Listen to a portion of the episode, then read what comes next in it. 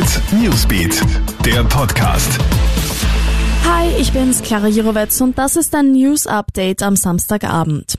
Nach der Corona-Infektion einer Wiener Kindergartenmitarbeiterin soll nun auch ein Kind positiv auf das Virus getestet worden sein.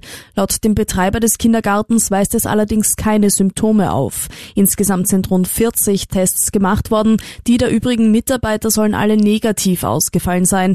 Einige Testergebnisse der Kinder sind aber noch ausständig und so lange bleibt der Kindergarten auch noch geschlossen.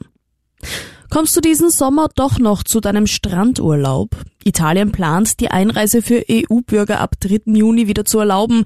Bisher war dies nur in Ausnahmefällen möglich. Auch Kroatien möchte so bald wie möglich die Grenzen für Touristen öffnen und Slowenien hat bereits gestern wieder aufgemacht. Aber unsere Regierung zeigt sich skeptisch, vor allem weil Italien mit den niedrigen Infektionszahlen von Österreich und Deutschland noch nicht mithalten kann.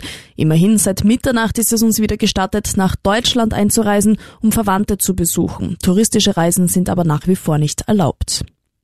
Heute Abend hätte das Finale des heurigen Eurovision Song Contest stattgefunden. Wegen der Corona-Krise wurde die Show in Rotterdam aber abgeblasen. Um die gigantische Fangemeinde nicht völlig zu enttäuschen, gibt es in fast allen Ländern Ersatzprogramme. Allein in Deutschland werden heute Abend gleich drei Song Contest Shows gezeigt, bei dem die Zuseher in irgendeiner Art und Weise für verschiedene Acts voten dürfen. Einen offiziellen Song Contest Sieger wird es heuer aber nicht geben.